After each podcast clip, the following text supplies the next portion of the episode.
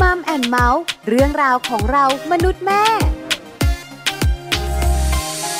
สวัสดีค่ะมัมแอนเมาส์เรื่องราวของเรามนุษย์แม่ค่ะ กลับมาเจอกับคุณแม่อีกเช่นเคยนะคะ และวันนี้แม่แจงค่ะสัสิธรสินพักดี สวัสดีค่ะ แม่ปลาค่ะ ปาลิตามีซับนะคะ อยู่กับแม่แจง ค่ะ อยู่กันสองแม่เหมือนเดิมมัมแอนเมาส์ค่ะ วันนี้เป็นเรื่องของเจ้าตัวน้อย แล้วเราเคยได้ยินคำพูดนี้นะคะ ก็คือเด็กวัยเจนอัลฟา อ่าอันนี้รู้จักดี รู้จักไหม ค่ะว่าเป็นเจนไหนอะไรยังไง อ่า ลักษณะนิสัยเป็นแบบไหน ถูกต้องค่ะ ค่ะ เจนนี้นะคะ บอกเลยเติบโตมาพร้อมกับเทคโนโลยี อืม ใช่ไหมคะแม่แจง ค่ะ แล้วเขาก็จะว่องไว เพียบพร้อม เพียบพร้อม ดูเหมือนไม่ค่อยมีสมาธิเท่าไหร่ด้วย คือคุณพ่อคุณแม่นะคะอาจจะมีลูกน้อย ค่ะ แล้วก็พอมีลูกแล้วเนี่ยก็พร้อมทุกอย่าง ค่ะ เขาก็จะได้สิ่งที่เขาอยากได้ อืมอืม เรียนหนังสือก็จะได้สิ่งที่ดีที่สุด โรงเรียนที่ดีที่สุด ค่ะ เพราะคุณแม่พร้อมมาก ใช่ ๆ เพราะฉะนั้นก็จะมีทั้งมุมดี แล้วก็มุมไม่ดีด้วย ค่ะ ใช่ไหมคะ วันนี้นะคะจะพาคุณแม่ๆไปรู้จักเจ้าตัวน้อยวัยเจนอัลฟากันให้มากยิ่งขึ้น ค่ะ นักวิชาการของเราจะมาบอกกล่าวกัน นอกเหนือจากนั้น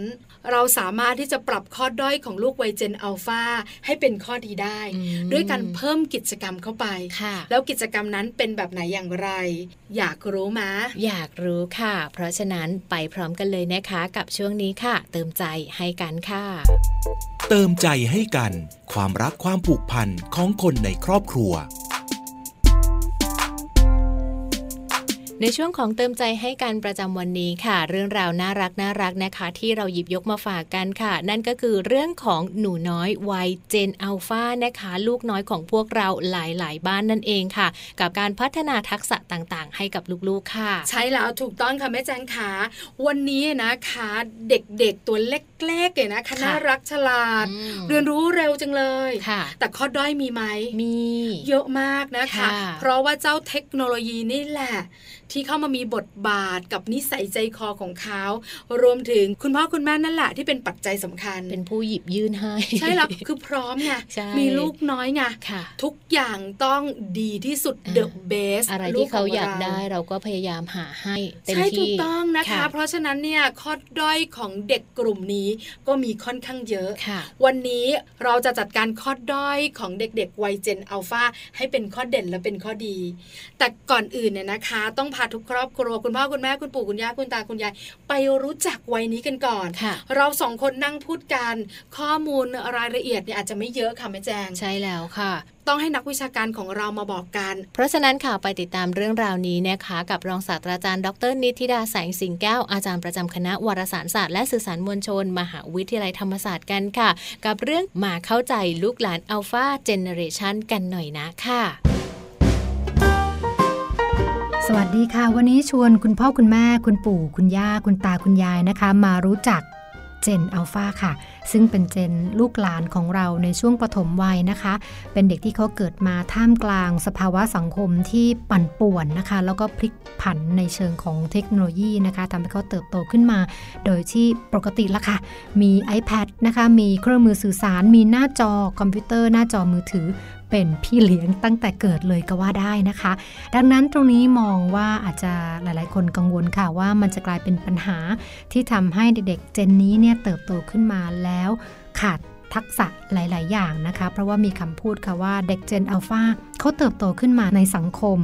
ที่เรียกว่าสังคมกลางอากาศนะคะ สังคมกลางอากาศเป็นสังคมที่มีพลวัตสูงมากเลยค่ะ ก็คือว่าเป็นสังคมที่ไร้พรมแดนนะคะ เขาสามารถติดต่อสื่อสาร กับผู้คนได้ทั่วโลก รับรู้ข้อมูลข่าวสารได้ทั่วโลกเช่นเดียวกันนะคะ แล้วก็สิ่งที่มันจะมาพร้อมกับสังคมกลางอากาศก็คือว่าเขาจะขาดทักษะหลาย ๆ อย่างค่ะ โดยเฉพาะอย่างยิ่งทักษะทางสังคมที่กระตุ้นให้เขาได้มีปฏิสัมพันธ์ กับผู้คนที่เป็นคนจริง ๆ ในชีวิตจริง เพราะว่าเขาจะถนัดหรือว่าสนิทสนม คุ้นเคยกับการติดต่อกับผู้คนในสังคม ออนไลน์ หรือว่าสังคมกลางอากาศมากกว่านะคะ ดังนั้นเมื่อเรารู้แบบนี้แล้วล่ะค่ะ เราก็จะมีวิธีนะคะในการที่จะออกแบบที่จะเติมเสริมให้เขาได้มีทักษะทางสังคม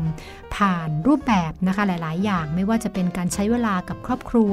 การนำเขาเข้าไปอยู่ในสิ่งแวดล้อมที่มันจะก่อให้เกิดการเรียนรู้ที่หลากหลายในชีวิตจริง ในสังคมที่แตกต่าง กับผู้คนที่อาจจะเหมือนหรือไม่เหมือนเขานะคะ ตรงนี้เป็นตัวช่วยสำคัญมาก ๆสำหรับเด็กเจนอัลฟานะคะ อีกเรื่องหนึ่งค่ะเป็นเรื่องที่ต้องย้ำทุกครั้งเลยก็คือเรื่องของการใช้สื่อนะคะ เราปฏิเสธการใช้สื่อไม่ได้สำหรับเด็กเจนอัลฟานะคะ แต่เราจะใช้สื่ออย่างไร เราจะหยิบยื่นสื่อตัวไหนอย่างไร ให้เด็กๆใช้อย่างเท่าทันนะคะ แล้วก็มีคุณภาพด้วย หลายๆคอนเทนต์หรือว่าหลาย ๆ เนื้อหานะคะ ในสื่อปัจจุบันนี้เนี่ยต้องยอมรับว่าดีนะคุณผู้ฟังก็คือว่ามันมีประโยชน์แล้วก็ให้มุมมองหลาย ๆ อย่างนะคะ เช่นสารคดี ธรรมชาตินะคะ หรือว่าการสอน how to ให้กับเด็กเล็กนะคะ หรือว่าการจำลองบรรยากาศ การเล่าเรื่องต่างๆ นิทานต่างๆ ที่มันเห็นแล้วมันโอ้โห มันว้าวมันน่าสนใจนะคะ แต่ว่าเราจะมีวิธีในการจัดการสื่อเหล่านั้นนะคะ ควบคุมสื่อเหล่านั้นไม่ให้เข้ามาอยู่ในตัวลูกหลานของเรามากแค่ไหน น้อยแค่ไหนตรงนั้นเป็นสิ่งที่เป็นการบ้านสำหรับแต่ละครอบครัวคงจะไม่ได้มี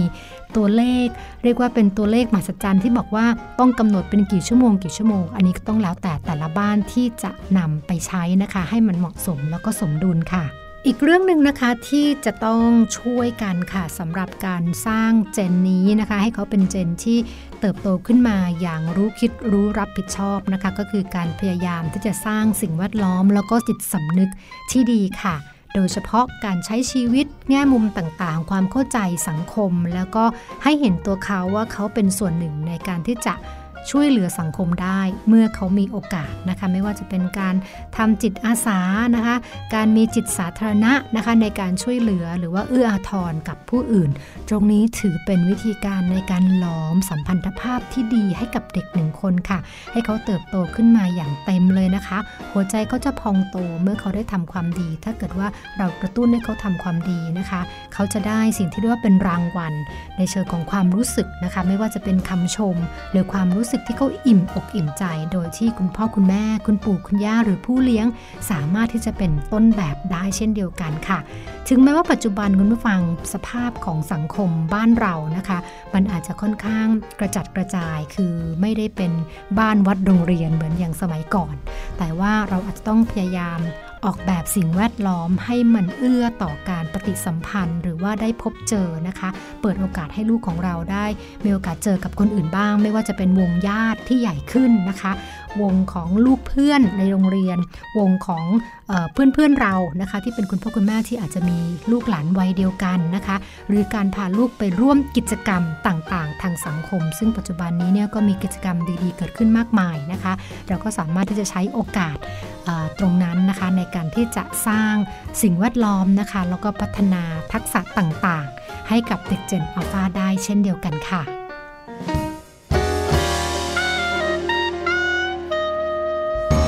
ขอบคุณรองศาสตราจารย์ดรนิติดาแสงสิงแก้ว อาจารย์ประจำคณะวารสารศาสตร์และสื่อสารมวลชน มหาวิทยาลัยธรรมศาสตร์ด้วยนะคะ ที่วันนี้ค่ะ ได้ถ่ายทอดความรู้ดีๆ ให้กับพวกเราค่ะ ได้เรียนรู้และได้เข้าใจนะคะว่าลูกหลานวัยอัลฟานั้น เขาต้องการอะไร และเราจะต้องดูแลเขาแบบไหนค่ะ ใช้แล้วถูกต้องค่ะแม่แจงขาชัดเจน ค่ะ คุณปู่คุณย่าคุณตาคุณยายคุณพ่อคุณแม่เข้าใจละ เข้าใจแล้ว ว่าลูกวัยเจนอัลฟาเติบโตมากับสิ่งแวดล้อมแบบนี้ ค่ะ ณพ่อคุณแม่ที่พร้อมอย่างนี้ อืม เราก็เลยทำให้เขาเป็นเด็กอย่างนั้น เออนะคะ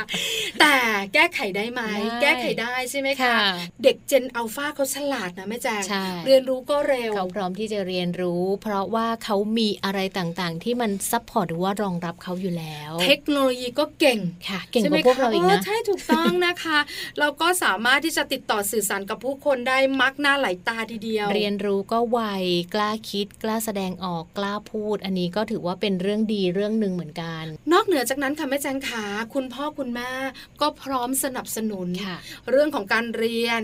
เรื่องของกิจกรรมพิเศ ใช่ ษใช่ไหมคะ การเปิดโลกการเรียนรู้ของเขา ค่ะ เด็กๆวัยนี้พร้อมจริง ค่ะ ๆ เพราะว่าคุณพ่อคุณแม่มีลูกน้อย อืม แล้วก็อาจจะเป็นครอบครัวที่ค่อนข้างจะมั่นคง ค่ะ ฐานะเนี่ยก็ปานกลางแล้วก็ดีพอสมควรด้วย อ่าปานกลางไปถึงดี ทุกอย่างมันดูลงตัว ใช่ค่ะ แต่ในโลกใบนี้ไม่ได้มีแต่ดีอย่างเดียว ค่ะ มัน ก็ต้ ก็ อง จะมี มี สองแง่เนาะ ถูกต้องมีสองด้านเสมอค่ะ ค่ะ ก็ต้องมีด้อยด้วย เราจะปิดช่องโหว่ตรงนั้นอย่างไรนะคะ เด็กๆวัยนี้อาจจะสื่อสารกับผู้คนน้อยลงใช่ไหมคะทำให้เขาอาจจะไม่ได้เอื้อเฟื้อเผื่อแผ่นัก เพราะเขาอยู่ในบ้านของเขาเป็นลูกคนเดียวซะส่วนใหญ่ อืม ทุกอย่างพร้อม ค่ะ การแบ่งปัน อาจจะน้อยลง อาจจะน้อยลงหรือไม่ค่อยเข้าใจ ค่ะ เพราะฉะนั้นวันนี้ค่ะ เราจะพาคุณพ่อคุณแม่คุณปู่คุณย่าคุณตาคุณยาย ไปปิดช่องโหว่ไปลบข้อด้อยของเด็กวัยเจนอัลฟากันค่ะ ด้วยการพาไปทำกิจกรรมหนึ่งกิจกรรมแม่แจง นั่นก็คือกิจกรรมจิตอาสานะคะ ถือว่าเป็นการสร้างความสัมพันธ์ที่สร้างความสุขให้กับทุกๆ คนในครอบครัวได้ด้วยละค่ะ ใช่แล้วละค่ะ แต่ก่อนอื่น พาคุณพ่อคุณแม่ไปรู้ก่อน ว่างานจิตอาสากับเด็กๆเขาทำได้นะ อืม เพราะคุณพ่อคุณแม่และคุณปู่คุณย่าคุณตาคุณยายหลาย ๆ ครอบครัวเนี่ย มองว่าจิตอาสาต้องเป็นคนโต เขารู้สึกว่าจิตอาสามันเป็นเรื่องไกลตัว เป็นเรื่องที่เด็กๆ อาจจะทำอะไรไม่ได้ก็ได้ ใช่แล้วมัน ค่ะ มันใหญ่ไปไหม แล้วเขาจะเหนื่อยไปไหม ค่ะ กับการช่วยเหลือคนอื่น ใช่ เพราะว่าหลาย ๆ คนเนี่ยเข้าใจว่าคำว่าจิตอาสาคือการออกแรง ค่ะ อการไปช่วยทำนั่นทำนี่ด้วยการใช้แรงงาน ค่ะ เป็นการช่วยเหลือผู้คนเด็กเล็ก ๆ อาจจะทำไม่ได้ ใช่แล้ว ซึ่งจริง ๆ มันไม่ใช่เท่านั้น จริง ๆ งานจิตอาสาเริ่มได้ที่บ้าน ค่ะ หลายคนไม่รู้ ค่ะ พาคุณพ่อคุณแม่และทุกคนในครอบครัวไปรู้จักงานจิตอาสากับเด็กกันดีกว่านะคะ ค่ะ วันนี้มีดรจิตราดุษฎีเมธาค่ะ นักจิตวิทยาจะมาบอกเรา ว่าเด็กๆ เนี่ยทำงานจิตอาสาได้นะแม่แม่ๆ อืม ที่สำคัญเริ่มที่บ้านก็ได้ค่ะ ค่ะ ไปฟังกันเลยค่ะ ในวันนี้ค่ะจะชวนคุณพ่อคุณแม่นะคะ คุยเรื่องจิตอาสาค่ะ ช่วยลดอัตราค่ะ และเพิ่มความภาคภูมิใจค่ะ ให้กับลูกของเราได้นะคะคำว่าจิตก็คือด้านของจิตใจค่ะ อาสาคือการทำอะไรที่ไม่ถูกบังคับ เพราะฉะนั้นเมื่อไหร่ก็ตามที่เราสร้างลูกของเรานะคะ ให้เป็นคนที่มีจิตอาสาได้ คือให้มีจิตใจที่มองคนอื่นได้ นั่นก็หมายความว่าเขาอาจจะต้องมีคำว่ามีน้ำใจค่ะ เสียสละค่ะ และประโยชน์ส่วนตนค่ะ เพื่อช่วยในเรื่องของสังคมได้นะคะ ดังนั้นค่ะถ้าคนที่มีจิตอาสาและคุณพ่อคุณแม่จะช่วยให้ลูกนั้นนะคะ มีลักษณะของคนที่เป็นจิตอาสาได้นะคะ อาจจะเริ่มต้นด้วยตัวคุณพ่อคุณแม่เองนะคะ ที่ได้ช่วยเหลือ ช่วยเหลือง่ายๆช่วยเหลือกันเองในบ้านก่อนค่ะ เช่น ถ้าเรามีญาติผู้ใหญ่ค่ะหิ้วของมาหนักเลย เดี๋ยวเราช่วยไหม จะรับประทานอาหารค่ะ มีการตักคือตักให้คนอื่นก่อนก่อนที่จะตักทุกอย่างไว้ที่ตัวเองนะคะ มองคนรอบข้างมากขึ้นค่ะ เสียสละแบ่งปันค่ะ อาหารมีเพียงหนึ่งชิ้นค่ะ แต่มีคนอยู่สองคนค่ะ อาจจะต้องแบ่งกันค่ะ เสียสละกัน ด้วยความเต็มใจไม่ใช่การบังคับค่ะ ถ้าเป็นแบบนี้ค่ะเด็กจะรู้สึกว่าการให้คนอื่นนั้น มันสร้างความรู้สึกภาคภูมิใจได้ และเขาจะไม่คิดถึงตัวเองอย่างเดียว แต่รู้ว่าเขาสามารถทำประโยชน์เพื่อสังคมได้นะคะดังเช่นในข่าวค่ะ กลุ่มผู้ใหญ่เองนะคะ ได้เข้าไปที่พื้นที่ธุรกันดารค่ะ อ้อมก่อยนะคะ ของกลุ่มพออสว เราจะเห็นว่าผู้ใหญ่ทำความดีถ้าเด็กเห็นตรงนี้ และชวนเด็กค่ะ หรือชวนลูกของเราสื่อสารว่า เอะแล้วลูกคิดว่าตัวของลูกเองนะวัยนี้เขาสามารถที่จะอาสาหรือมีจิตอาสาทำอะไรได้บ้างนะคะ ซึ่งตรงนี้ค่ะก็จะทำให้ลูกของเรานั้นนะคะ ไม่ได้มองแต่ตัวเองหรือคิดว่าทุกๆ อย่างเขาต้องได้แต่เพียงอย่างเดียวทำให้เป็นเด็กที่เอาแต่ใจ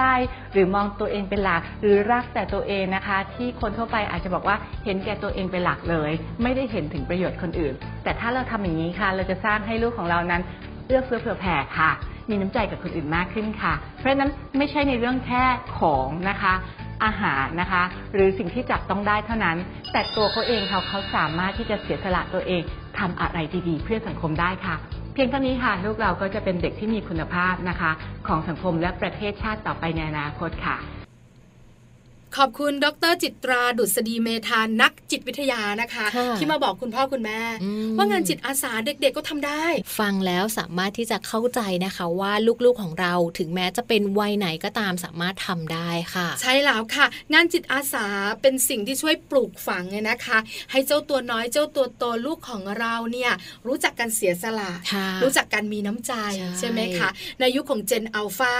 มีไหมมี ค่ะ อาจจะ แต่ น้ น้ อ อย ย เออใช่ค่ะแม่แจงค่ะ นอกจากนี้นะคะเรื่องของจิตอาสาค่ะ ยังสามารถปลูกฝังเรื่องของความรับผิดชอบนะคะทำให้ลูกๆของเรานั้นรู้จักการเข้าสังคม มีความอ่อนน้อมถ่อมตนอีกด้วย ใช่ค่ะ ซึ่งเด็กบางคนในยุคปัจจุบันหรือว่าในยุคเจนอัลฟาอาจจะน้อยไปนิดนึง ความสะดวกสบายไปไหนมาไหนก็ขึ้นเครื่องบินได้ถ้าไกลหน่อย ค่ะ ถ้าใกล้ๆก็เป็นรถยนต์คุณพ่อคุณแม่ จะเดินทางไปโรงเรียน ก็ลงจากรถถึงโรงเรียน ค่ะ จะกลับบ้าน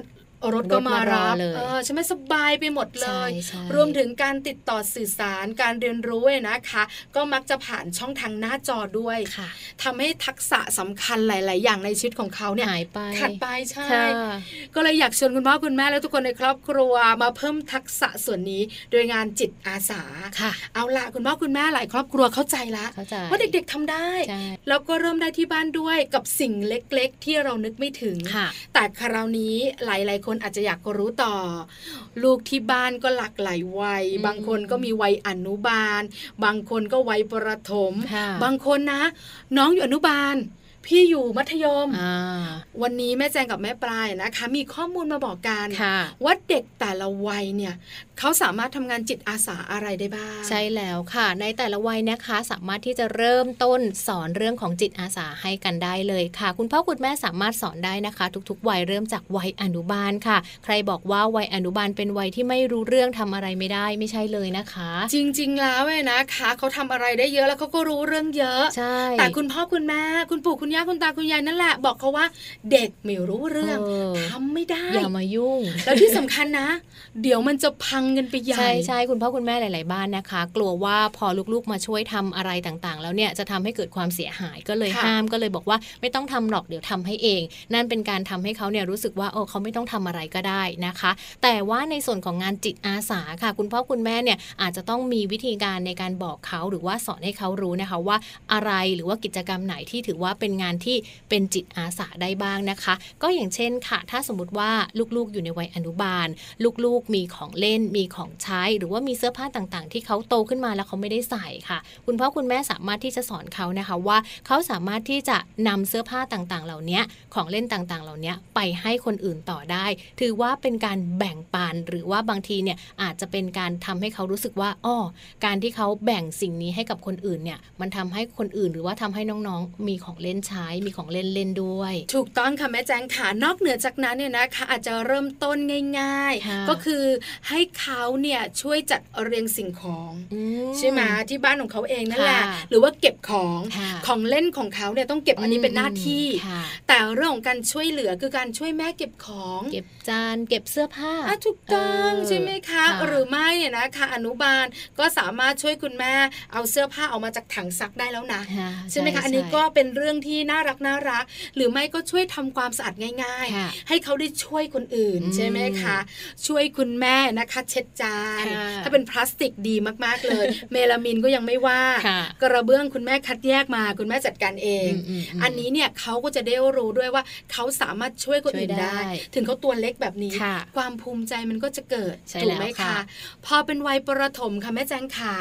วัยนี้เนี่ยนะคะ โตขึ้น ใช่แล้ว น่าจะสามารถช่วยเหลือได้มากขึ้น เป็นวัยที่อยากรู้อยากเห็นเนอะแม่ปลาม ากมาย ใช่ค่ะ ก็คือเขาสามารถที่จะทำอะไรหลาย ๆ อย่างด้วยตัวเองนะคะ คุณพ่อคุณแม่ค่ะ สามารถที่จะให้ลูก ๆ มีโอกาสในการช่วยทำอะไรบางอย่างนะคะ เช่น ช่วยจัดตกแต่งบ้านนะคะ ช่วยทำขนมหรือว่าช่วยคุณแม่ทำอาหารในครัว อย่างนี้ค่ะแม่แจงขาถ้าพูดถึงตกแต่งบ้าน อ่าๆๆ ผ้าม่าน ค่ะ บางครั้งเนี่ยนะคะ เราเปลี่ยนผ้าม่านใหม่ ลูกหยิบกันไกลตัดเลยไม่ใช่ ไม่ไม่ไม่ก็ให้เจ้าตัวน้อยแสดงความคิดเห็น ดี ไง ไซน์ เอ ใช่ไหม อจะเอาสีไหนดีแล้วเป็นห้องหนู อืม ห้องหนูแม่ทาสีนี้ให้หนูเอาสีไหนดี ค่ะ พอมีเรื่องของการเลือกสีแล้วก็ไปช่วยกันเลือก ค่ะ แบบ แล้วก็มาช่วยกัน ตกแต่ง อ่า ติดเล ถูก ยว่า ต้ง เอาอะไรมาห้อยดียังไงบ้าง ใช่แล้วแล้วเด็กประถมปัจจุบันนี้ค่ะแม่จางคุณโนฟังเขาดูจากสื่อ ค่ะ ทำอาหารได้เอง อ่า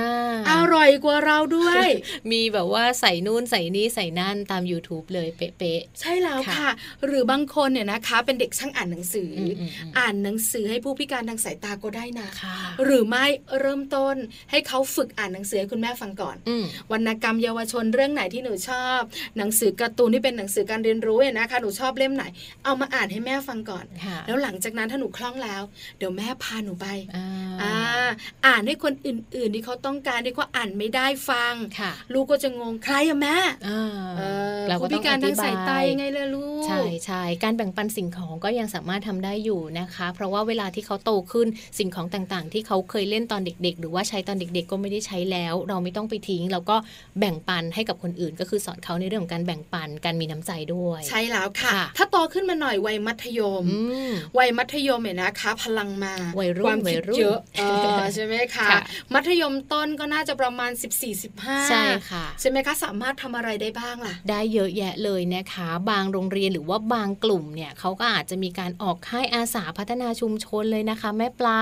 สามารถที่จะไปถึงเรื่องของการช่วยจัดกิจกรรมต่างๆ ให้กับผู้ป่วย หรือว่าผู้สูงอายุได้อีกด้วย อืมค่ะ และเด็กบางคนค่ะ มีความสามารถพิเศษเล่นดนตรีได้ร้องเพลง เพราะก็ไปจัดการแสดงเป็นดนตรีการกุศลหาเงินเข้ามาช่วยเหลือโรงเรียน ช่วยจัดกิจกรรมต่างๆ ให้กับโรงเรียนแบบนี้ก็มี ใช่แล้วค่ะ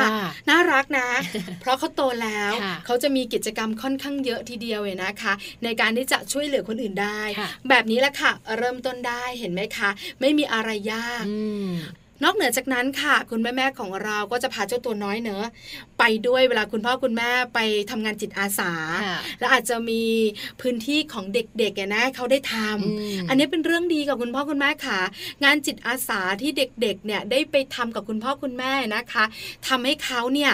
ได้เห็นแบบอย่างที่ดี ใช่ ได้เรียนรู้สิ่งที่ดี ๆด้วย ค่ะ ที่สำคัญถ้าเป็นพื้นที่ที่เขาได้ทำร่วมกับเด็กคนอื่น ใช่ค่ะ ๆเขาจะสนุก สนุก ใช่ แล้ว ไหม ก็ คะ อยาก อาจารย์ ทำแล้วก็ที่สำคัญเนี่ยเขาจะจำได้ด้วยนะคะ ว่าอะไรที่เขาได้ลงมือปฏิบัติเองอะไรที่ทำให้เขารู้สึกว่าอ้อทำได้ ตรงนี้เขาก็เหมือนมีส่วนร่วมมีการแบ่งปันด้วยกัน ใช่แล้วค่ะ ค่ะ เรื่องบางเรื่องประสบการณ์บางอย่าง